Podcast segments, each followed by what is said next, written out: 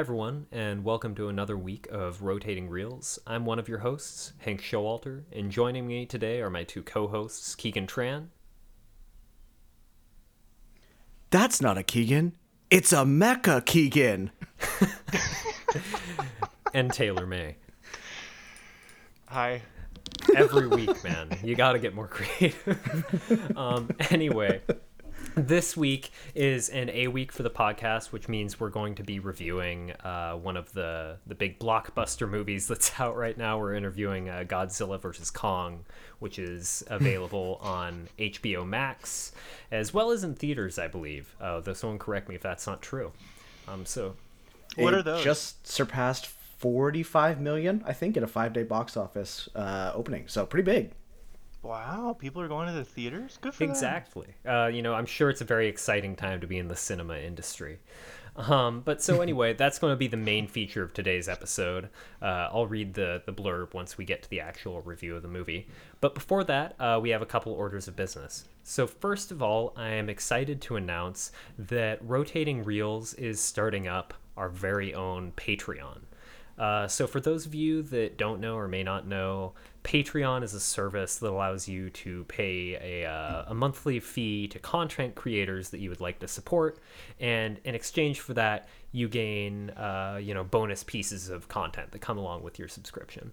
Uh, so, the reason that we're doing this is uh, not that we want to start uh, monetizing the main podcast. You know, rotating reels. Uh, our weekly episodes are and always have been, always will be free. Uh, the reason we're doing it is we want to produce a little bit of extra content. Um, but we just need a little bit of support to make it more feasible. You know, like some of these streaming services are not very cheap anymore, especially now that there's, you know, about 200 million of them out there. Um, and then, you know, it does take some time and effort uh, to get these things put together, as well as, you know, there's there's the incidental costs for graphic design and stuff like that. So anyway, uh, just looking for teeny little bit of support uh, to help us start putting out some extra midweek episodes. Uh, and we're actually excited to release the first of those this week. I'll uh, talk about what it's going to be at the end of this week's episode. Um, and then we're hoping to start releasing one or two of those extra Patreon episodes uh, every month. So, just a little exciting thing if uh, any of you want to support us. I believe that our support is going to be $5 a month for subscribers. And like I said, that'll get you one to two extra Patreon episodes a month. So, keep your eye out on that. Uh, I believe we'll be putting the link to that Patreon in this week's description. Uh, anything you'd like to add to that, Keegan, before I take us on? Uh, no, I guess, well, we could take a minute. If we do get a sizable Patreon donation, what is the first subscription service that you guys would uh, tack on? I feel like it's got to be Paramount, right? Yeah, definitely. like with all the ads coming out like we have to I- know if it's any good like if it's if it's bullshit you know we need to take that money find out and then tell people so Or th- well, think about it this way: if the Paramount uh, subscription is more than five dollars a month, you can pay us to let you know if it's worth it, and if it's not, we'll tell you. You save some money. It's not a bad call. I would say it's kind of the lowbrow option, though, gentlemen. I think Criterion Collection for a hundred a year. Are you kidding me? You get director's commentaries. I think you get discounts on the Blu-rays. Come on, it's got to be. yeah i mean if we do criter- I, I- i'd be happy to get criterion collection uh, just with the caveat that the first hank week movie after we get it will be Salò or the 120 days of sodom so you know don't donate to our Patreon. Never mind. Yeah, don't do it. We don't. We don't want to do that. Um. So anyway, yeah. So that's uh just a taste of uh, what our, our picks might be. I think Taylor and I are staying firm on Paramount Plus, but uh, you guys can all find out if you decide to to donate, and if not, that's fine too. Just keep checking out our weekly releases. Um, but with that, uh, one last piece of business before we get to Godzilla vs Kong is, as always, we're going to talk about what we've been watching over the past week. So I'm going to ask Keegan to lead us in here. Uh, what what have you been watching since our last episode? Uh, yeah, it's been a fairly busy week. Uh, so I watched a bit of anime. Uh, so my partner's been watching a lot of Food Wars. I don't know if anyone's watched that before. Uh, the first The season Hunger is Games. Way better, let me tell you. Basically, it's a cooking show made in anime. All of the money and the budget goes into making the food look as beautiful as possible. And every time someone eats the food, they just orgasm like crazy. So they just show people just like with spoons covering their privates, just exploding in joy tasting this food. It's really graphic in the first season, and I think they kind of mellow it out to make it more digestible in later seasons. It's really fun. It's very, very digestible. And with anime usually only being like 20 minute episodes, it's like pretty easy to like, you know, consume two or three episodes in a row without really paying attention. Other than that, I didn't watch a lot of TV. I watched a short called Opal. So after I watched Bad Trip last week, I was kind of in an adult swim state of mind. And um, there's a short called Opal by Jack Stauber, and he is a uh, an animator. He does a lot of stop motion and more like creative stuff. Um, and he, I think, is in contract with Adult Swim to make short films for them. This is his most recent, and his whole collection just recently got uploaded to HBO Max. It's only a 12 minute movie. Um, it's really, really odd and surreal and kind of scary. I understand that the movie has like a little bit of a cult following online. And after watching it, I can definitely see why. I think there's a lot of buzz around the animator himself, but I think this is one of like the the uh, things that he's made that is the most popular. So it's very weird. I won't say more about it, but it's a short called Opal. It's on HBO Max. If you're into like a little bit more horror, surreal, definitely recommend it. Uh, I watched an unnamed title that will be talked about in our Patreon episode. I watched it with the explicit means of bringing it up there. So, uh, $5 a month. You can hear what I watched. Um, two more things. Um, still very big on HBO Max, it looks like. I watched a short documentary called The Last Cruise. And this is a documentary, it's about 40 minutes long, and it centers around the Diamond Princess, which was the last cruise to ever kind of take place during the COVID 19 pandemic. I've said in past weeks, I hate COVID 19 material. I think it's really, really boring. We're all living this, we all get it. But this cruise uh, had a lot of Americans on it. It took place starting in Japan and kind of went down Southeast Asia. So, uh, you know, if you launch on January 20th, starting from Japan, stop in Hong Kong, stop in Southeast Asia in Vietnam, you can imagine you're probably going to have some interactions with people that are very early COVID 19 um, contractors that are going to get onto the cruise. And I think they were stationed for three months outside of, I want to say they were in Japan off the coast there. And it's told all entirely through cell phone videos that people took. So half of it is through the eyes of um, different like people that were on the cruise. So you have like a lot of American people that were just recording it. Nobody knew what this pandemic was uh, originally starting as. And then the other half is you have the crew, which is all these like Southeast Asian people. Uh, I believe they're either Indonesian or Malay. And they're documenting like what it's like to be working through it. So they're also going through the same precautions, but also preparing for the food and working with the Japanese authorities to make sure everything is under compliance when no one really knows what the, the COVID 19 virus is at this point. Um, it's very, very harrowing. It kind of plays out like a found footage horror movie. Um, and it's a really, really exhausting ride. Uh, it's pretty tough because a lot of the American people on the boat are complaining that they have to stay in their room or that their food has clearly been sitting out all day and it's a little warmer than they'd like and their beef stew isn't quite, you know, it's a little more congealed than they'd want to eat it as. Um, and so they're basically sitting there just like sitting ducks hanging out and you get to see the depictions of these Southeast Asian workers who are working for many of them under a thousand dollars a month, slaving away 13 hours a month living in these very very cramped quarters while also you know regularly undergoing tests from the japanese government. Super harrowing really really scary. I think the stat that they give at the end is i think there was 2800 people on board including service and i think there was 7 or 800 cases total of covid-19 i think 15 of which resulted in death. So Damn. very very scary. Um, I think it really brought into the forefront like the reality of the COVID nineteen pandemic in a way that the next thing I watched took it a little bit more playfully. Um, but I would recommend it. Like I said, it's only forty minutes, and I think as far as documentaries go, it does a good job in just letting the footage really speak for itself. So something like Tiger King, where you know people get far too invested, the documentarian becomes kind of a character, or lets this cult of personality kind of take off. Uh, it's very hands off. There's not like a narrating voice. There's some black text with, or some some black cards with text that come in to move it along where there's like not footage to be provided. Uh, but really, really interesting and really, really scary. I'm gonna watch it. That sounds great. Yeah, I mean, if you have HBO, it's, it's a must watch, and you know, 40 minutes, very, very consumable. Yeah, it's an easy, easy length. Definitely going to keep my eye out for Yeah. that. Nice. And then the last thing I watched that was also 40 minutes was also covered by Taylor a couple weeks ago. I watched the South Park vaccination special, which is uh, pretty hilarious. And like Taylor said, I'd, I've been away from um, South Park for a couple years. I was like really into it in middle school and high school and college, and then just kind of dropped off. Not because I wasn't enjoying it, but just because like it's just not a show I was going to regularly keep up with. So I didn't know that Mr. Garrison became Trump, like you said. Like I didn't know that he like launches QAnon in their universe, and this episode is crazy. Again, a tight 40 minutes. There's a lot of really fun story in it.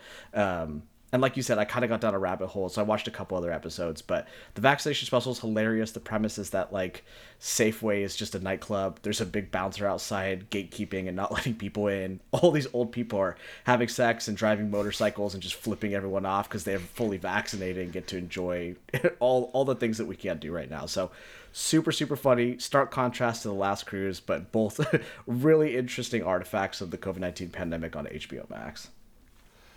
Nice. I've actually kept up the little bit of South Park binges because my partner had basically never seen any except yeah maybe the first couple seasons. So last night we watched uh, the the Book of Mormon. We- Oh, yeah, yeah. well, not not the not the play, the the episode. I forget what it's called, but it's the Mormon one. It's like kind of where they started doing musical stuff. And I think tonight we're gonna watch um, the one with Chef's parents and the Loch Ness monster, which is my favorite episode of all time. Oh my god. Yeah, I Have you seen that one, Keegan? Yeah. Yeah, it's it's that and World of Warcraft. Those are top tier. Yeah. Yeah, yeah. Yeah. Yeah, I don't think I don't think my partner's seen that one. So I was like doing I was like walking around like Well, I gave him tree fiddy a week before and all that stuff and she was like, What the fuck are you talking about? I was like, Okay, okay, we'll watch. It's only twenty minutes, we'll watch, we'll watch. I- I need to watch the vaccination special now. I gotta catch up with you guys on the South Park. It's good, man. They Yeah. I, I feel I feel like they've gotten more political as time has gone on. Because you watch some of those first seasons, and there's definitely political stuff. They're not like shying away from it, but it's like not the core push of every episode. And these last couple ones have been very political, and they're really good. I think they're they are. I think I enjoy their political stuff more than just kind of their run of the mill. Mm-hmm. You know, Cartman cooks a kid's family into a soup and makes them eat it kind of stuff. I don't know. I did enjoy him eating the kid's tears, but I, I, I- I think I can. I, I think I can see where you're coming from. nice. So Keegan, was there anything else on your on your weekly watch list? Um, I I, I think there's actually one more thing. I watched the new episode of Falcon and the Winter Soldier, uh, and I don't like this show. Like, I really enjoyed the first two episodes, and this last episode really cemented that it's just it's like a bad spy espionage thriller in my mind, and I don't think that's like a commonly held belief. I think people are enjoying the show, but I think given the sentiment of the other co-hosts on the show, how I think we all kind of like more subversive or more weird stuff, I think it's really hard to step into the show after just like loving WandaVision, which is fan it's it's one of my favorite things in the whole Marvel lineup. So going from something that fantastic and well made to something that's just like very, very formulaic is pretty tough. So I mean I'm gonna keep up with it, but I'm really not enjoying it. Oh, no. Well, that's not a that's not a ringing endorsement. I was considering trying to step in, but uh, I'm going to hold off on that one. I think. yeah. All right. Well, with that then, Taylor, what have you been watching?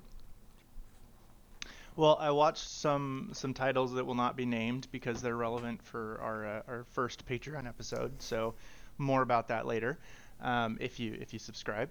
Um, and then I watched some more of Rome, which is doing a, a rewatch of HBO's Rome, um, and it's just as good every time I rewatch it. All the lines, everything is just so perfect. I don't even want to say anything about it. I just want people to go watch it because yeah, letting it reveal itself on, on screen for you is, I think, the best way to, to enjoy it. Um, I also watched uh, more of Un Village Français. I don't speak any French, so my accent's probably a little teeny bit off, um, which is great too. It's one of the few uh, kind of soap opera y dramas that I've I've been able to get into almost ever, only because the the problems and tensions that the characters have to deal with are based on like real things like oh no they're you know taking all the businesses the jews own and now those jewish people don't have a livelihood and so it's like real actual problems you know and then there's relationship things that stem from that and everything else but like the main thrust is like real things so and the costumes are just mwah. I just can't. I even if the the dialogue was not as good as it is, I would still watch it just because the costumes are incredible.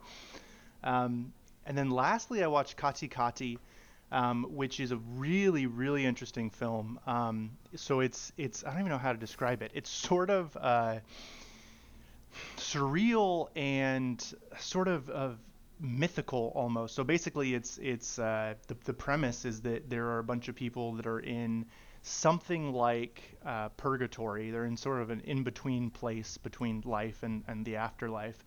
Um, and they're, you know, coping with how they died or things that were left undone before they died. And they're all kind of hanging out in a resort.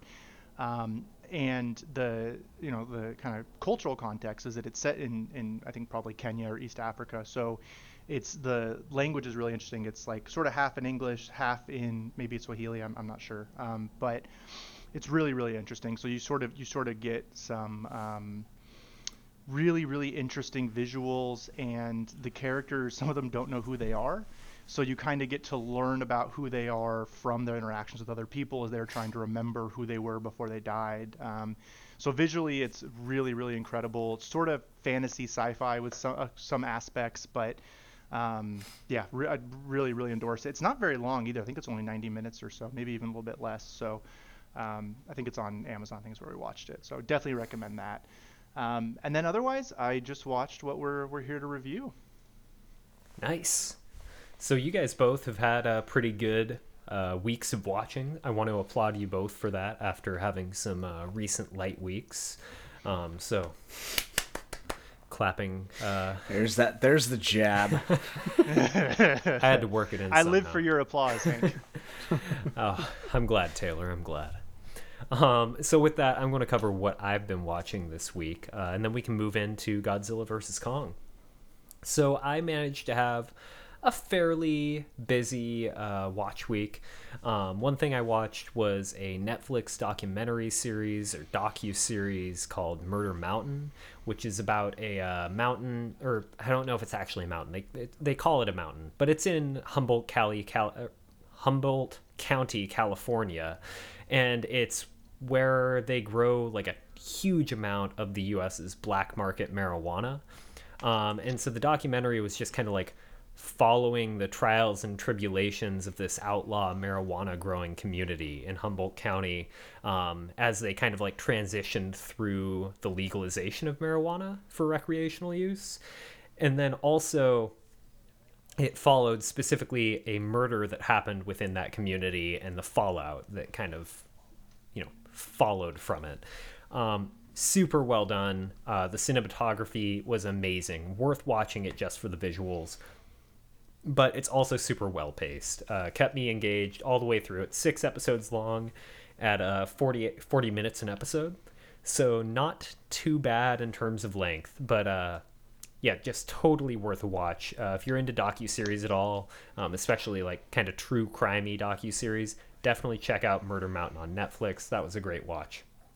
Um, besides that, I've been keeping up on my watch through of The Mandalorian and every episode I've seen so far has made me like it even more. It is so good. It's like the best parts of Star Wars married with the best parts of Firefly, um, and then with just kind of like a dash of you know wild shenanigans thrown in for good measure. Um, really I, I i didn't even want to like the mandalorian as much as i did. Like i said last week i came in ready to be like oh it's not really that good. But um that's not I, I just i can't say that in good conscience. It's it's it's damn good it's it's good stuff plus it's got pedro pascal in it and i like him and everything that he's in you know like he was the best part of game of thrones for me even though he's a pretty small part there um so any anyway you know it, Mandalorian's awesome. Go watch The Mandalorian. Um, what else? How far are you right now? I'm about halfway through season two. Oh, season. Would you agree? Season two, while season one is pretty good, is is far and away so much. Oh better. yeah, season two they. I've heard the opposite. Oh really? I've heard a lot of people tell me the opposite that, that season one was much better than season two. Uh, yeah. I don't know. Like season two is like it definitely feels kind of more episodic to me. Um, you know, like season one has like a pretty solid uh, through line from start to finish, and season two still has that through line. It's it's continuing it, but they have more self-contained episodes, in my opinion, and I like that because no one does that shit nowadays. Everyone's like, our series needs to, you know, have a continuity going on forever, and uh, I, I I like a little episode. You know, like I, I like I like thing a week type stuff, you know, monster a week or case a week or whatever it may be. So, yeah, season two I like better than season one. um, so far, All right. Attaboy. I got that's a, I got that's a what a good Star Wars take you have right there. Is the last time you'll ever hear me say that to you, Hank. you say that, but uh, we're going to win Keegan over when we have our discussion of prequels versus sequels. Um, and uh, yeah, yeah, whatever. Um, but anyway, besides that, I think this next one Keegan will be happy to hear. I took him up on his suggestion. Uh, watched The Empty Man or Empty Man. I'm not sure if there's a the in the title, but the rest of the title is definitely Empty Man. It's a 2020 horror movie. And uh, true to my word, last week I didn't read anything about it going in. Didn't even really read the blurb. Um, actually, that's not true. I did read the blurb because it came up when I was loading the movie up on Amazon Prime. But I didn't read like a listing of the cast or anything. Uh, didn't realize until the credits rolled that it had source material it was based on. So overall, went in pretty blind. It's like two hours, 15 minutes long. And uh, for like the beginning of the movie, I wasn't super sure. I was kind of like, yeah, you know, this is a horror movie. It's not bad. You know, I'm enjoying it. But uh, then they just kind of kept going. Like there gets a point in the movie, and I don't want to spoil anything, but there gets to be a point in the movie where you're like, how are they going to carry this for another, you know, hour 45? And then they do. And like every time, every, you know, as it keeps going, you're like, oh, will they, won't they? Ah! Um, I, I can really only describe it with those sound effects without spoiling it. So anyway, Yeah, don't spoil it. I want to watch. you know, uh, pretty thoroughly impressed uh, pr- impressed with that one. Uh, partially because it was a surprise. Um, really enjoyed it. Would totally recommend it, especially to horror fans. Um, that said, uh, due to like the recent deluge of pretty good horror, I don't think it's going to make it into like my top horror movies of the past few years. But still, a really really solid entry. Um, and not not just solid in like an acceptable sense, you know, solid in, in such a way that like I would love to call it one of my favorites, but it didn't have quite that like uh, you know, art house uh, bullshittery that I like. Um, so it, it, it costs too much money to make. yeah, you know, like it was too exactly, refined. it was too Yeah. refined. They didn't, you know, like have any long camera shots, just contemplating on the nature of suffering. Um, you know, but uh, no, all in all, very watchable. Totally a recommendation there. Um, and a couple other things I want to throw in here, even though they're not uh, movies or uh, television series, but I feel like they're really worth a mention. Um, I finished playing the game Yakuza Zero today. This is the next game in my ongoing playthrough of the Yakuza series. Um, it took me a really long time. I, that that was like 75 hours of game for me. Like I, I put a lot of time in there Damn. and uh I cried at the end, man. That was that was good shit. like, ooh, like I don't want to spoil too much. Like, like I don't think I even could because there's so many twists and turns that no matter what I said, I don't think it would mean anything if you like weren't at that point in the game. But um, it's really good stuff. Uh, we've joked here and there about a Patreon episode being just like Hank's walkthrough of the Yakuza series, um, and I've been taking notes, so uh, that might happen someday. It's really good. If you haven't played any Yakuza games, really entertaining, really awesome stories, really awesome side stories in all of the games. Um, definitely worth your time uh, if you're into kind of like Japanese crime movies and like that sort of aesthetic at all. Even if you don't have any experience with like the genre, I think the game is you know pretty self-contained. You can you can you can get into into them. Um, so overall, that What style of game is it? Like a like RPG? um, or- it's like uh, kind of like an open world fighter with some like business management aspects and some RPG aspects. Um, but then also there's like a little bit of like visual novel stuff where you're just like watching long dialogues and you'll like select a couple dialogue options. There's a lot going on, uh, but overall, like the most of the series is kind of like open world fighter type games. Like you go around from fight scene to fight Okay, scene, got it. unleash your cool combos, um, and it's really fun. There's some pretty wacky moves in it. Um, so anyway, beat that game. Uh, needed a break before I go into the next Yakuza game because, like I said, it was like 70 hours long. It was all of my gaming time. I wanted something a bit shorter to fit in, um, and luckily, a remake of one of my favorite games of all time had just come out. Uh, Disco Elysium: The Final Cut. It's the extended edition of the modern classic Disco Elysium. I started playing through it again just uh, as soon as I beat it. As soon as I beat Yakuza Zero. And oh my fucking god, Disco Elysium. Like I've been trying to get Taylor, one of my co-hosts, to play it. It's like Hi, I'm I'm Taylor. yeah, yeah.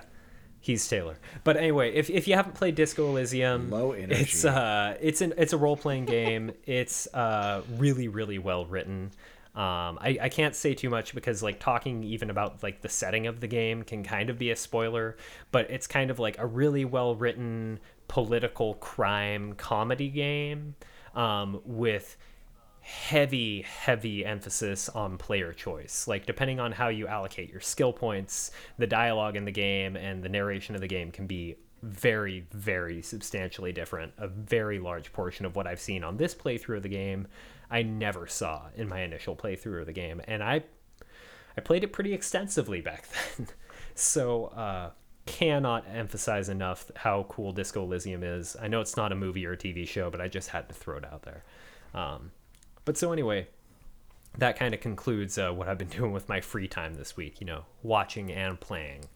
Um, and with that, I think it's about time to get on to Godzilla vs Kong. If my if my co-hosts agree. Let's do it. Yeah, I'm. I will say, Hank, I'm so happy you like the Empty Man. I feel like I really got a finger on the pulse of what what, what makes a good Hank movie. I think, you know, it was about ten million dollars over budget. I think it needed to be a little bit weirder, but I think I got you pegged, man. I think I know what makes a good recommendation for you. Yeah, well, you know, you'll have to give me a couple extras, and I'll I'll rate each of them. We can figure out how good you are at this. yeah, we could calibrate. Yeah. Yeah, um, yeah, no, I, I was glad I liked it too. You know, that those first 30 minutes, I was like, am I going to have to go back to Keegan and be like, you don't know what the fuck you're talking about, you idiot? um, and luckily, the that didn't happen. Um, actually, I did it off air before the show started, and Keegan told me I couldn't say that to him uh, for the actual podcast. These are all fake laughs, right? I'm very fragile. no, I'm, yeah. I'm joking. I actually did really enjoy it and do recommend it. But with that, let's get in to Godzilla versus Kong. Um, I, really quickly, I'm going to read the IMDb blurb for the movie. Um, then we'll talk about the movie in broad sense, uh, no spoilers. Uh, we'll tell you when we're moving into spoiler territory, and we'll kind of close off this episode talking about spoilers of the movie, and all the hosts will give it a rating. So, that blurb I mentioned is right here, and it reads. The epic next chapter in the cinematic monsterverse pits two of the greatest icons in motion picture history against one another the fearsome Godzilla and the mighty Kong, with humanity caught in the balance. So, Oh no, that's us. oh, oh shit. Yeah, no, I, uh, you know, I, I watched this movie and uh, was really surprised to find that humanity was caught. No, not really. There, there were no surprises in this movie. Um, but uh, anyway, uh, now that the blurb's out there, no spoilers, guys. I want to ask, what were your most general thoughts on the movie? Taylor, start us off. Keegan got to do his watch week first. Man, uh, I just I've been thinking about what I wanted to say, and because I knew you were gonna ask my initial take, and visually, yeah, it's incredible. The CGI is just amazing. Like that's I don't think that's there's any debate about that. And a lot of it's fun. There's some fun moments, but the characters are so stupid. Like the like the actual intelligence of the characters is very stupid. And at other times they're superheroes. So there's just one little bit. I don't. I'm, I won't spoil anything, but just one thing I think really encapsulates this. So we got one of our characters. He's a goofy professor, and you know some stuff happens, and all of a sudden, uh, he, they're in an emergency and he has to fly a sort of spaceshipy type thing, and all of a sudden he's just flying it. A, a, thing, a spaceship that nobody knew existed until yesterday. Literally, it was a top secret. This dude flies it in just 60 seconds. We never even get an explanation. No one even says, hey, what happened to the pilot? All of a sudden, he's just flying the thing because that's what needed to happen to move the story forward.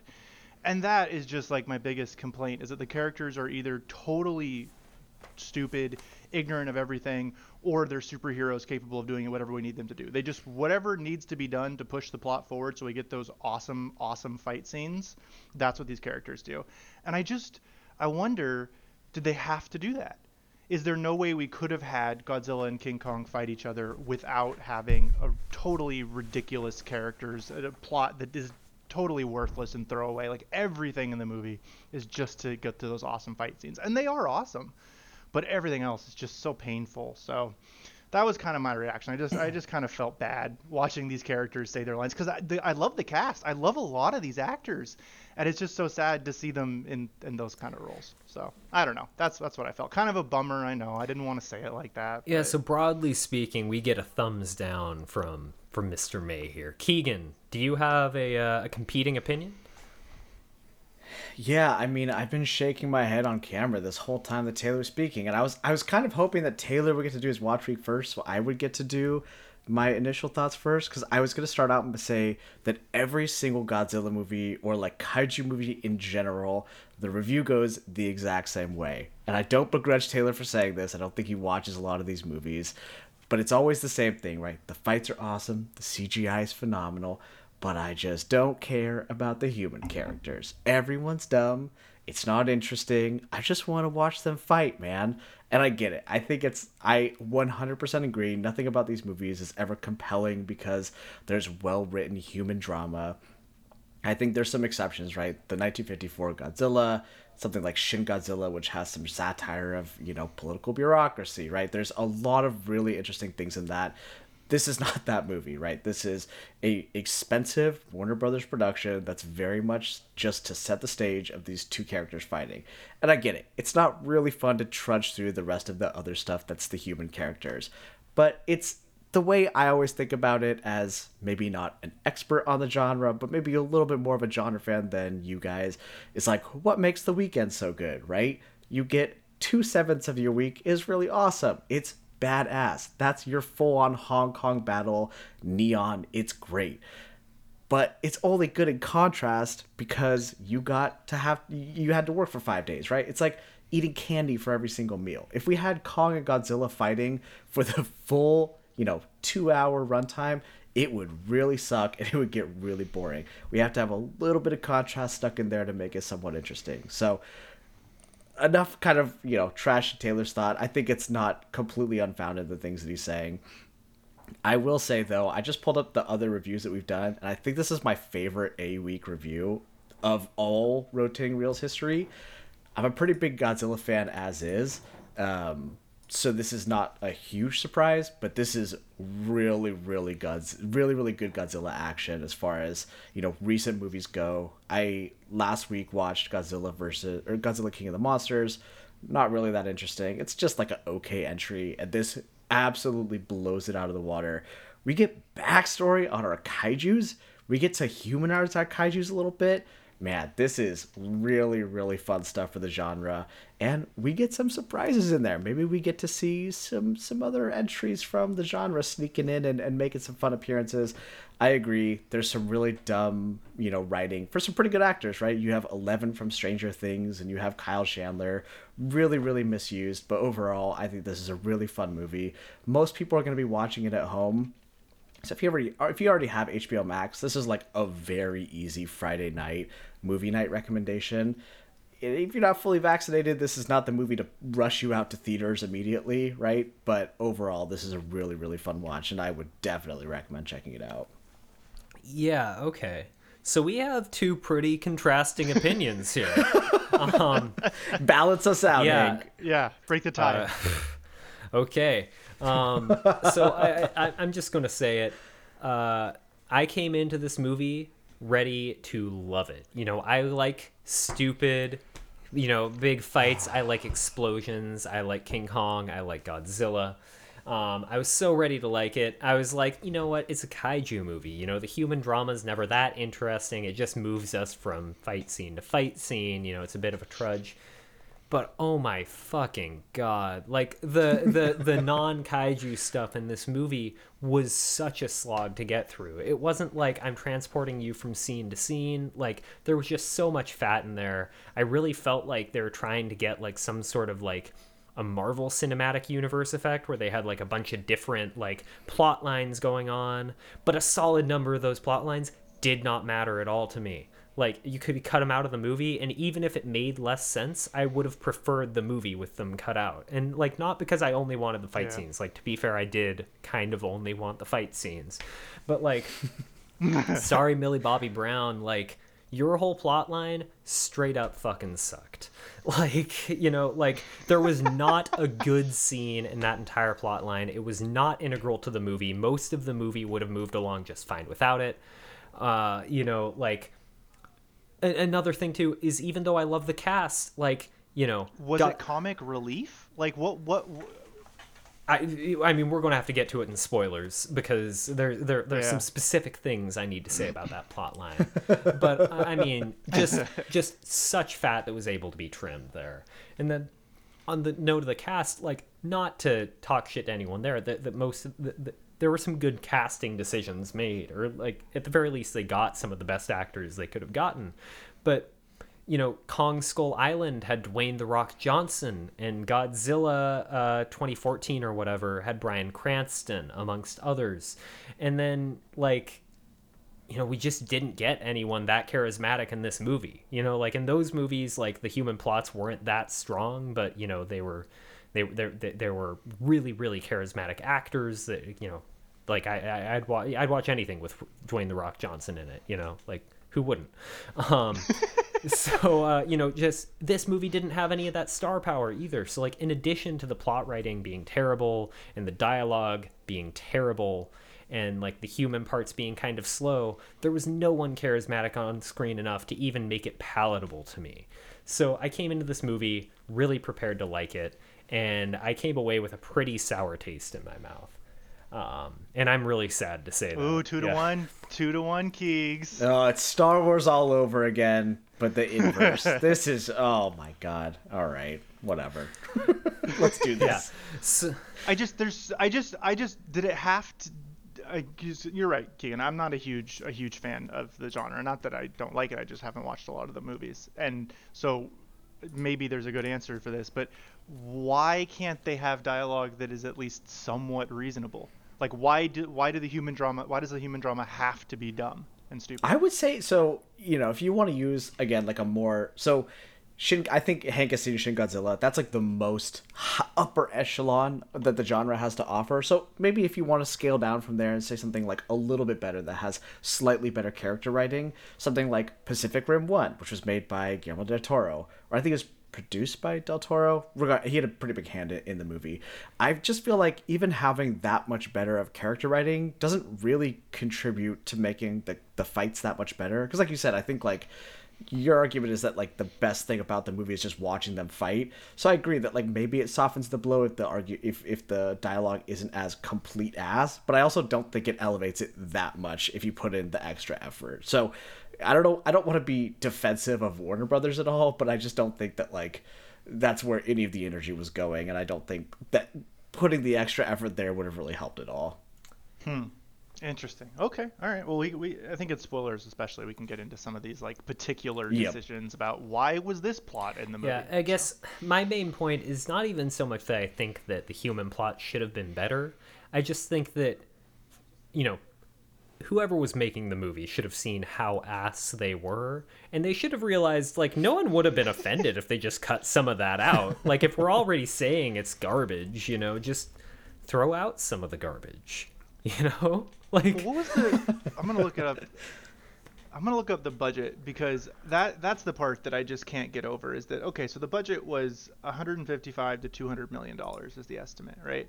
How are you gonna spend hundreds of millions of dollars and have lines in the movie that are just nonsense? Like, any person, if they heard someone else in real life say that, they would say, "What the fuck is the matter with you? Why did you say that?" But in the movie, everyone's like, "Yeah, good point," and they all just like go on, go about their way, and it's just like, how are you gonna spend that much money? That that's the part that just blows my mind that they could they could do that.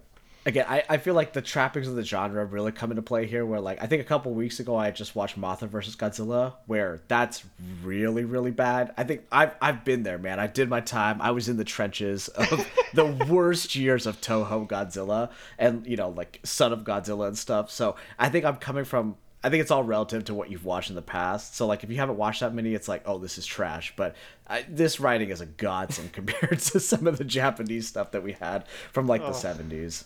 So uh, okay. that's a horrible endorsement for those movies. But Yeah, that didn't that didn't really sell me, but okay. Yeah, Taylor's not going to go educate himself now. If this was a good example of writing in the monster genre, then I feel very bad for the monster genre because I feel like because you know, you're talking about like putting more effort into making the character development better and stuff, but that seems to be low hanging fruit. Like not amazingly complex characters with all kinds of motivations and stuff, but just not saying nonsensical things. That's like okay. There's a scene where no, I, I won't do it. I'll, we'll get into spoilers. I I'm so excited to see what the slide is. Yeah, it's just bonkers. I I had to stop the movie. I had to stop the movie and just and just sit for a moment that that was something that a 200 million dollar film put on screen. I'm gonna go take a rage shit, and then we're gonna come back and we're gonna hash this out. um, Okay, thanks for that, Keegan. Um, I guess it sounds like we have a lot of thoughts that are really only suitable for the spoiler section, and I honestly, I believe that anyone that has listened this far has gotten everything they can out of what we can say about it without saying spoilers. It looks great. None of us think the human drama is that good. Some of us think that is more forgivable.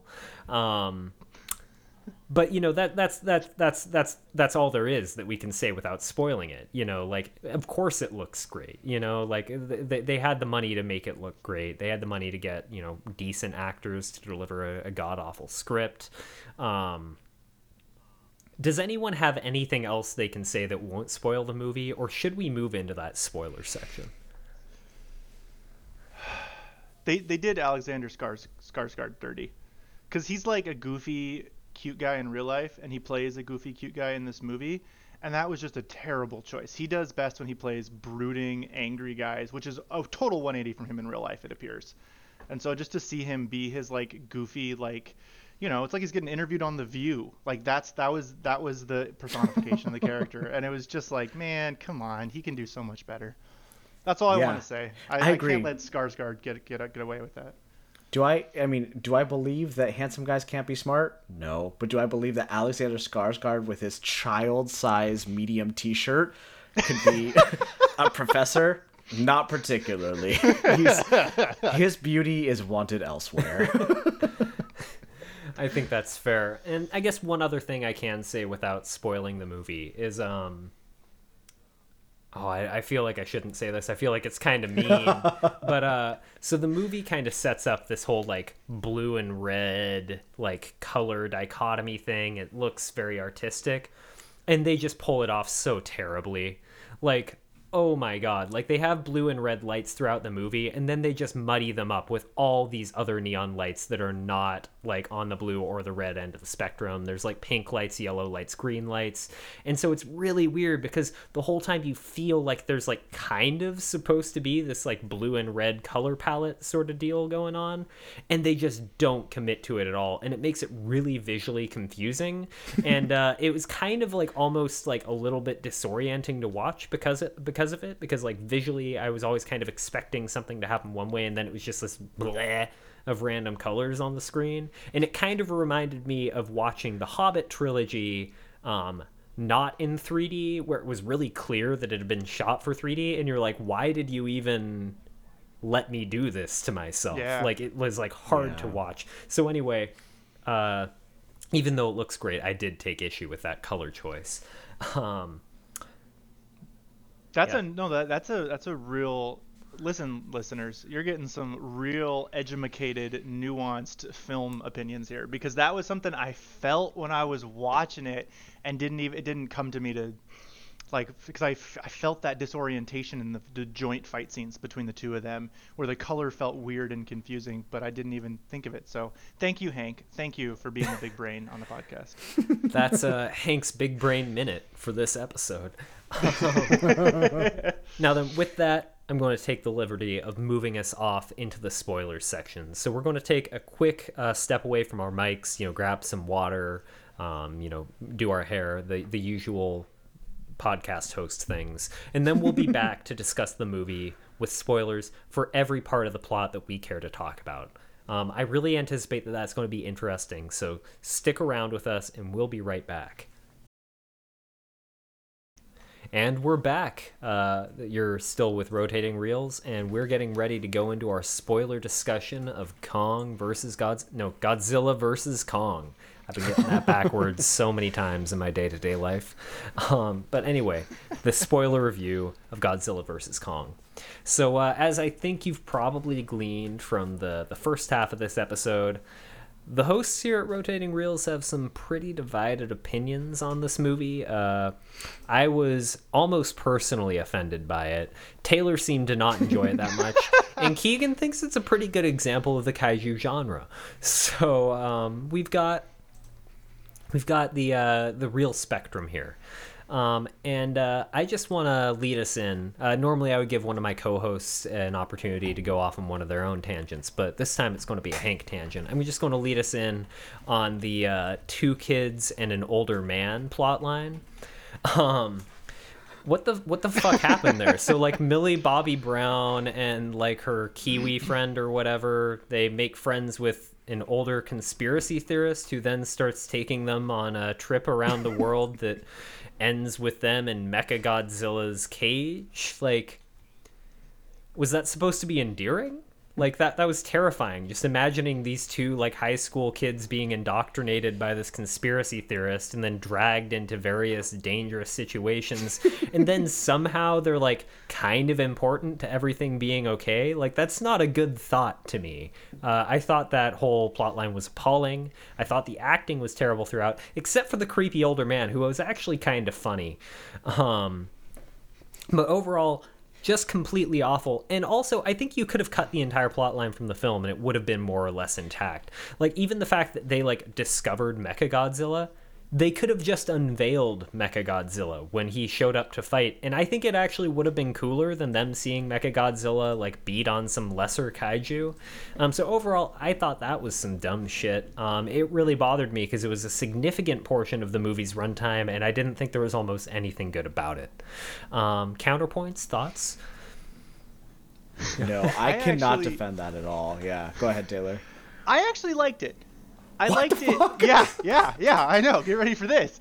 I liked it only because of that Kiwi kid. If he, I don't know if he's actually from New Zealand or Australia. He is, yeah. He was in Deadpool. It's the He's same. really good. It's the same place. It doesn't matter. Um, but sorry to our two New Zealand fans. Um, the entire population of New Zealand. We have great market penetration in New Zealand. Um, but uh, they're not even on maps. But um, I thought he was great because he was the only one saying shit that I was thinking. Like, there's all kinds of crazy stuff going on, and he goes, "That seems like a bad idea," or "That seems weird to like get in the Elon Musk Hyperloop shipping container thing with weird face hugger things in it." He was the only one saying shit that was what I would be saying if I was in the movie. So I liked him in there for that, and I also felt like the three of them really kind of represented humanity right now. There's a lot of crazy shit going on. Everyone's just trying to do their best, just trying to figure it out. Some people have gone totally insane, but they're all still doing their best. And I thought those three people kind of were reality at this moment and being held together by crazy conspiracy theorists and the the kid from Stranger Things. Taylor, Yeah, you did know, like uh, this movie? It sounds like you enjoyed it. Yeah, I did. I did. I I at first I well okay, so I enjoyed it because of the Kiwi kid. And I, I do wonder if there's a significant portion of this movie that is very irresponsible on Warner Brothers' part. Because I, I forgot to say in what I've been watching this week, I watched Journey to the Center of the Earth with uh, Brendan Fraser, which is a delight. It's a kids' movie. It's totally camp, but it's hilarious. and it does a lot of the things well that this movie does not do well. Which this movie addresses hollow Earth theory and all kinds of other crazy conspiracy stuff, and with like some air of legitimacy. Which you know, it's a movie about Godzilla and King Kong, so we've already established this is total fiction bonkers but I, I, you know, I'm watching and I'm thinking, you know, 10 years ago it would have been totally fine to include the crazy conspiracy theorist guy. But now, some people might watch this and be like, dude, I knew King Kong was living in Hollow Earth. I knew it. The, it was in the movie. Of course it's real. Yeah, you see, that's a fair point. Like the conspiracy theorist guy, like he would have been funny in the X Files, but like this is like your uncles and aunts now. Like th- this isn't a character Yeah. in a movie anymore, man. Like, I, yeah. It's too close to home. yeah, like it would be funny if if I I- didn't know people saying that shit. You know?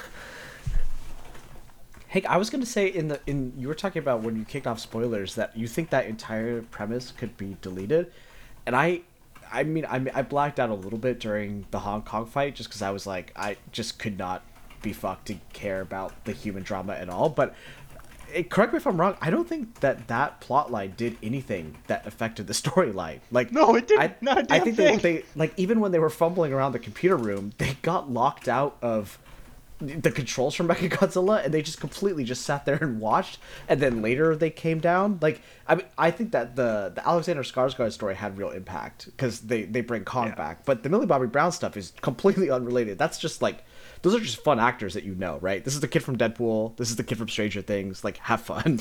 Yeah, exactly. No, the the whole plan, the whole plan was that kid was gonna guess the password to the satellite that controlled Mechagodzilla, and then they couldn't figure out the password, so they just watched instead.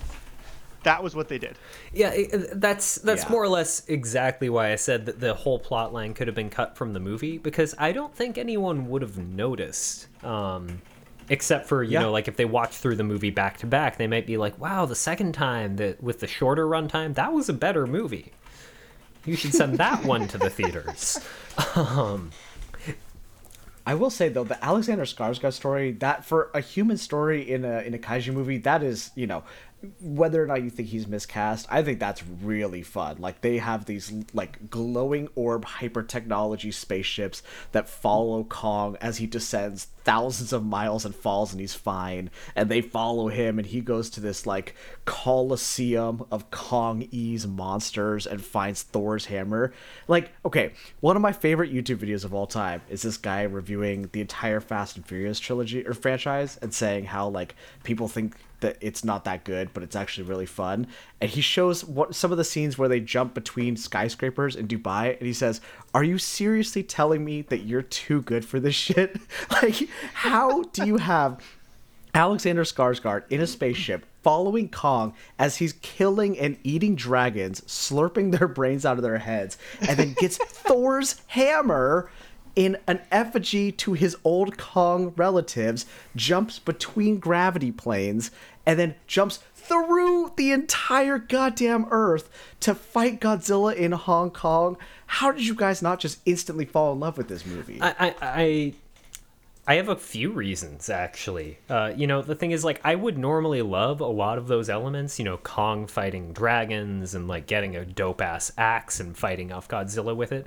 All sounds great on paper. And the way you described it, Keegan, like, I almost fell in love with the movie. But to actually see it on screen, they go to like this like nebulous dream sequence from a video game version of Hollow Earth, where there's like two living things and they're dragons, and Kong kind of like swats them and then finds the axe that we have no reason why or like we have no idea why the fuck that axe is there like we didn't know it was we knew there was going to be a power source in the hollow earth but like Where'd the axe come from? What's the effigy? No explanation there. And then Godzilla takes the axe home and doesn't even fucking use it. Like, I, if, to get, if like, correct me if I'm wrong, but brings the axe back, blocks like a couple laser hits with it, right? Doesn't ever hit. he gets Godzilla in the Yeah, leg. gets Godzilla in the leg and then tears Mecha Godzilla's head off with his bare hands. Like, why did he need the axe? like, it, like it was so cool watching him fight Godzilla and Mecha Godzilla, except for the fact that it was kind of weird because like none of the buildings fell over. Um, but um, it- like like it, it, they- they just did like the worst version of everything they could have done with the trip to the Hollow Earth. For me, it was like watching if they took like the really boring scenes from Peter Jackson's King Kong. You know, like like just like the adventure shots, like where they don't have any creatures in them, and then they took out all the cool landscape from that. That's Hollow Earth, okay. And then instead of the cool creatures, they had like two reused generic dragon assets. Uh, so anyway, it, the, the reason I didn't really fall in love with it was because they took like a concept that could have been really cool, they under-explained it, and then they half-assed the whole thing in execution. And that's my take. I That's Go so I I was confused when it appeared that the Kong monkeys or apes uh, were much more intelligent than we thought they were, right? And they had like built all these statues and the stonework and stuff. So I was like a little confused, but I was going with it. But the thing that I could not go with was that Alexander Skarsgård was flying a hypership that literally the day before he didn't know existed. Like, what happened to the pilot? Because at first they got pilots. I'm like, all right, they got some secret pilots. Fine, whatever.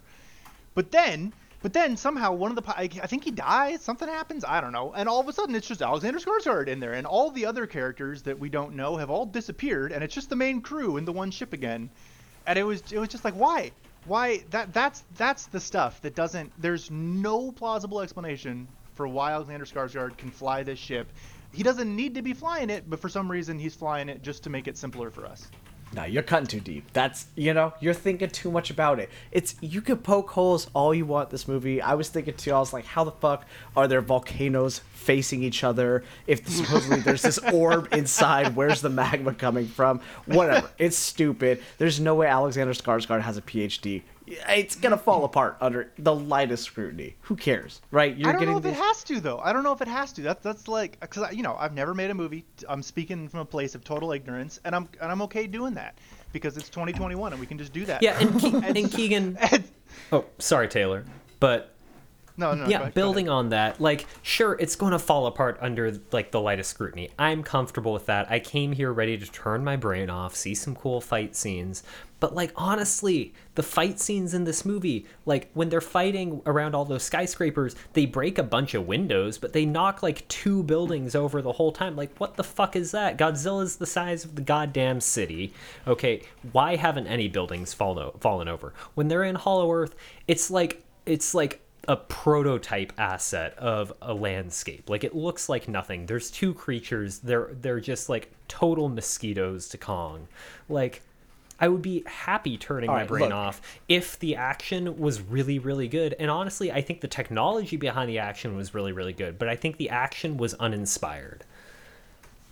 No, this is the Hank that's been playing too much Yakuza. You know what? You've been spoiled lately with very good character modeling and very good fighting. You know, I agree, right? You see them fall into buildings all the time. You never see any buildings actually down. By the end of the fight with all three monsters, there's still way too many buildings standing in Hong Kong. It's not a big island. Like, there's not enough islands, there's not enough towers to reasonably be still standing. That's fine. But I don't know. I think you. I don't know. I my suspension of disbelief is already so high that I'm fine with it. I agree. He doesn't interact with much stuff when he's in Hollow Earth, but it's still entertaining to see him kill the dragons, right? I don't know. Maybe I'm just like complete smooth brain. This was enough to satiate me, but I just I feel like I very clearly differentiate the kinds of Godzilla movies. I keep coming back to it, right? But I know Hank, you love this movie. I, you have your Shin Godzillas where it's going to be really serious. It's going to have any kind of like, you know, there's going to be good character writing it's to have a greater message you're to think about the movie long after you've watched it and then there's like the modern american ones right? Like i can say that this movie's to be way more fun to revisit than kong skull island godzilla 2014 godzilla king of the monsters any of the new warner brother properties in my opinion. It completely scratched the itch of like stupid fighting. Maybe if I watched it in theaters, I wouldn't have been as pre- impressed, right? Like I paid full price. I'm sitting in a dark movie. I just, you know, commuted to watch a two hour movie where the dialogue was terrible. But I'm at home. It's pretty low stakes. I already paid for the subscription service. I think that like the action was enough to keep me involved. Man, you're t- you're talking like a serf or some shit. You need to demand better, right? You just said the whole reason this movie is okay is that it's like the weekend that you get for the work week, man. That I agree. man, man, I just can't get behind. I can't get behind that shit. Because I look, I, I when I watched the Journey to the Center of the Earth, the CGI it was terrible, and I was like, that was the best they could do in you know 2004 or three or whatever it was, right? So like, I'm willing to make allowances for a lot of shit. it just feels like the things this movie did terribly, the dialogue especially, could have been done at least reasonably well without you know prohibitive difficulties, I guess. And and so the one line that I wanted to say before we got to spoilers that I didn't get to say. Oh, yeah. I think I think this will this will kind of clear it up, right? So we got the fleet that's escorting the giant ship with Kong chained to it, right, to go to Antarctica to get into Hollow Earth, right? So we got a hell of a fleet. We got two aircraft carriers, right? I don't know how the U.S. has what, like 12, something like that. Each one's got a couple thousand dudes on it. We got all the accessory ships. We got it's an we have tens of thousands of people around this giant fucking monkey in the middle of the Southern Ocean, right?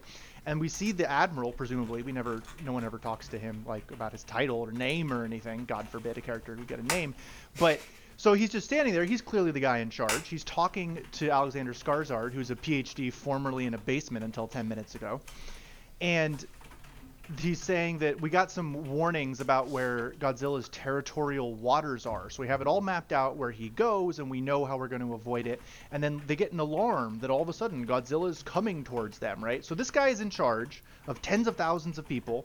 He's talking to this PhD guy who he's treating as some sort of expert about this. And the alarm's going off and oh he's on the ship where godzilla where king kong is right? So right below this guy is a you know 200 foot monkey right? And he looks at alexander skarsgård and he says as the alarms are blaring should i be concerned yes motherfucker yes you should be concerned all of this is very concerning Oh my god.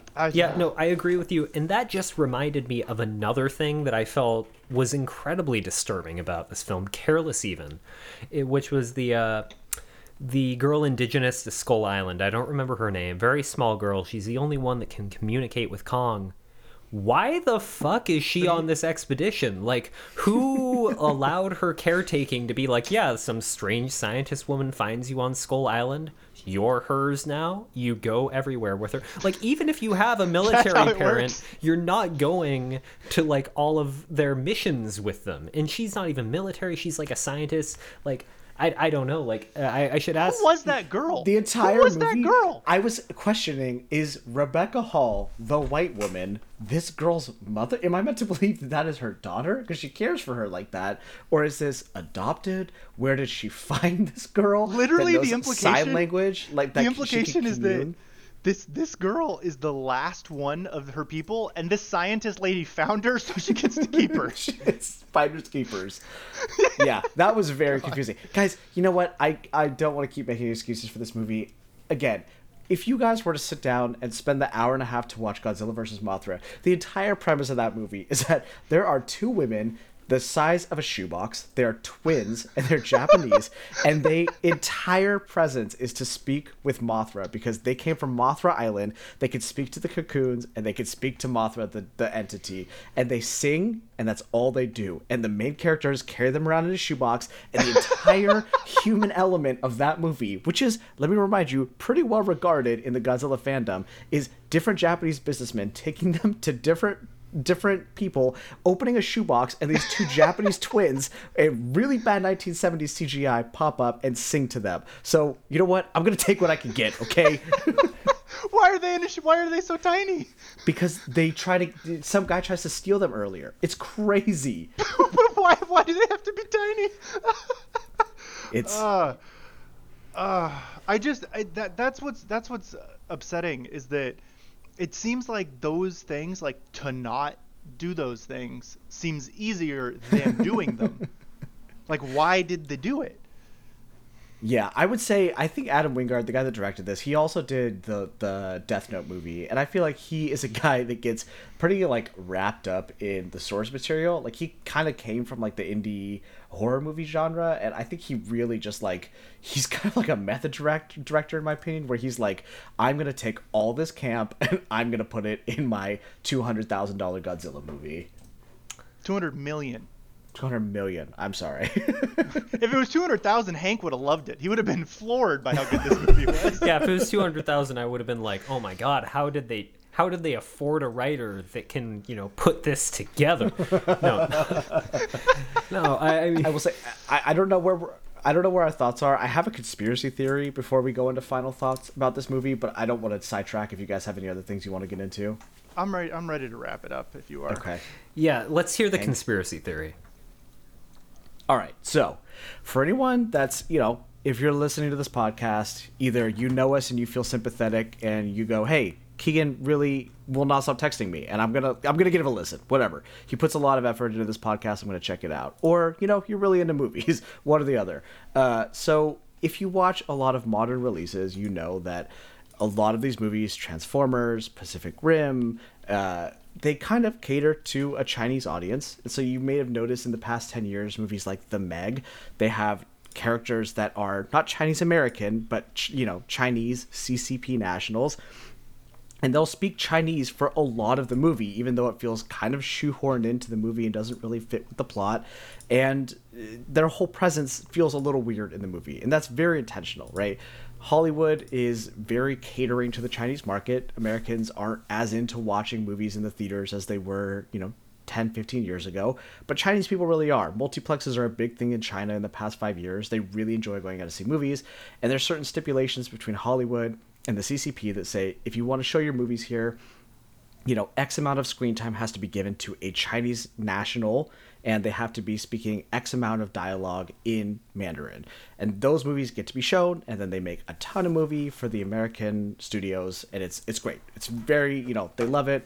We pull in a lot of movie or pull in a lot of money from that. So if you watch Godzilla King of the Monsters, which was from 2018, there was a Chinese character who was supposed to be descendants from those twins that can speak to Mothra. And she has all the classic trappings, like a lot of shoehorned Mandarin monologues that no one else seems to understand, and it's awful. Uh, and it just it just doesn't really seem to fit in. And this is aside from our conversations of of you know representation of Asian Americans. It's just very odd and catering towards a market that is not our own. Um, and this movie didn't have that. It it swerved and pulled that character out of it, but it did take place in Hong Kong and had a lot of devastation to Hong Kong. So my thought is, by not having the Chinese character, are they saying like? Hey, look at how beautiful Hong Kong is. We severed our ties. We're not going to try to cater as much to the Chinese market. I'm going to show how beautiful Hong Kong is. Or are they saying, hey, in trade of not showing this Chinese character, we're gonna fucking destroy Hong Kong and show the consequences of not having a Chinese character. Very long rant, but it's something I couldn't get over while watching it. Oh man, that's actually an interesting that was theory. that was the that's the best thing we've said in this entire podcast. I think I think Keegan conspiracy theory segment should be the end of every episode. yeah, we need Maybe I it it's yeah. one theory per movie from now on. I just want to Yeah, that's that's I think you that wow. All right. Well, we'll answer that next week. We'll we'll take some time and think on it. All right. So with that, I think it's time to ask my co-hosts for their uh, their overall thoughts, their ratings of the movie. Started with Keegan for the spoiler-free section. So uh, I'm going to ask Taylor first. What do you rate this? What do you give it? Sorry, I'm just thinking about the conspiracy theory still. Um, I uh, I give it I give it two out of ten Godzilla haunches. Godzilla is apple bottomed thick. I was shocked watching this movie that they were allowed to put that on. It was rated R, it wasn't even rated X to get that on screen. It's PG thirteen. Oh my god. Wow. wow. Yeah. So that's that's where I'm at. Didn't didn't love it. Pretty disappointed that that it had the faults that it did. All right. And uh, Keegan? All right. I would give this gun to my head, eight out of ten weirdly placed chest oriented flasks from my dead wife. Okay. Yeah, so, you know, thinking back on it, thinking about, you know, all we've discussed, because that needs to inform my ultimate opinion. Um, yeah, Keegan, you didn't sway me at all. I'm going to give this, uh, I'm going to say like one out of eight dummy thick gorillas. Yeah. Yeah, man. All right. whatever. You know what? I will say one more thing. they seem to add this arbitrary score system as if there was multiple rounds of fights, and they're like, "This one goes to Kong." Where, like, from an outside eye, it seems like every single fight, Godzilla just wipes the floor with Kong, and there's no real like opponent until Mechagodzilla shows up. Again, not a good script by any mean, but uh, I'm glad talk- that they didn't even make it seem like a level fight in any way. In the ocean battle? Are you kidding Yeah. me? Kong won in the ocean battle, and then he's on the ship beating his chest because he wants some more. Godzilla's in the water and still lost. He pulls him underwater and drowns him. The only way he wins is because the, the humans intervene. Oh my yeah, god! he's I a nice guy. That's an asset. That's an asset. Oh my god. We will of the never team. agree on this movie. Wait, hold on. What do you do? You think we will sooner agree on this movie, or come to an agreement on this movie, or the prequel? This movie. Oh, the prequels. no, I think the, I think the prequels because we just have so much evidence. I think we're just we're just going to overwhelm you with reason and logic, and you're going to be swayed. This this movie, it's all about passion for you. You just love the genre too much. You can't. You know see what? You know, actually, In our next Patreon episode, we will have George Lucas on because God knows he has fuck all going on otherwise, right? He's picking his belly button in Skywalker Ranch, just praying to God a, a low level podcast invites him on as a guest. yeah, we're going to bring uh, George uh, Lucas on. We're going to say, hey, hey, George, we've got two guys here willing to defend the prequels to the death against a sequel fan. what do we got to do to Oh, get you on? I thought we were going to ask him about about uh, King Kong versus Godzilla. Both. We're we're just going to keep him. He's our fourth host from now on. Uh, That's so funny. All right. Then we'd get some Patreon subscribers. Hank, what do we have queued up for next week? Both main review, uh, uh, Patreon review. Okay, so um, I'm going to tell you what we've got for next week. Uh, but for this week, actually, we are planning on releasing our first Patreon episode. So I want to introduce that first. Um, to celebrate uh, Godzilla vs. Kong, we've decided for this first Patreon episode to have each of our hosts uh, go through their top three crossover events in movie and television. So uh, look forward to us talking about what our favorite crossover events have been. Um, you know, do the Patreon and you can hear all about it. It's going to be an interesting time. Don't want to give any spoilers now. all right, and so I'm also excited to announce our next uh, main episode that's going to be coming out next week. We are uh, going to be reviewing a recent but not uh, brand new movie that's an independent production. It's called The Prospect. It's a science fiction thriller. Um, it's starring uh, one of my favorites, Pedro Pascal, but it also, uh, as uh, one of the supporting cast, has a friend of the podcast featured in it. And for our next episode, we are going to get to interview that friend of the podcast um, and ask him about his experience filming the movie. So, uh, that is going to be our main main ex- episode next week. It's totally unprecedented. A uh, a rotating reels interview. Super excited for that. Um, and then as a bonus episode for that week, that will be a Patreon exclusive. So two in the first month of subscription. We'll also be doing a mini review of the movie um, that is uh, separate from the interview with our uh, our friendly cast member. Awesome! I'm excited. Prospect. I had actually, uh, I, I'd seen right when it came out. I got to go to, thanks to the friend of the show, I got to go to a, uh, a screening for like some, I think, family of the cast and crew. Um, so I got to kind of see it, and I was surprised when neither of you guys had seen it because it feels like right up your alley, an independent sci-fi that's very well reviewed by critics. Come on. Yeah, no, I feel like I should have seen it. I saw the poster and was like, how did I not see this poster before? Um, but uh, yeah, no, so I'm really excited to see it. Uh, Keegan, have you also not seen it? No, I haven't, and I've heard a lot of good things about this. I know that this was also filmed in the, in the Northwest. A little bit of spoiler, please don't dox us, but all three of the, the hosts of Rotating Reels live in the Pacific Northwest, so very interesting to see uh, a lot of foliage in the uh, extraterrestrial landscapes. So I've heard really good things about the movie. I'm excited. Uh, I've had this in my Hulu watch list for like a year, and just one of those things I just never got around to. So what a better excuse than watching it with the uh, horrendous gentleman at Rotating Reels. All right. of whom I have no respect for. it's fine. We don't respect ourselves either. So, um, with that, that's going to conclude this week's episode, our review of uh, Godzilla vs. Kong. And be sure uh, to check us out on Patreon if you're interested. Subscribe, hear what our top three crossovers are, and then uh, check us out next week for that review of Prospect.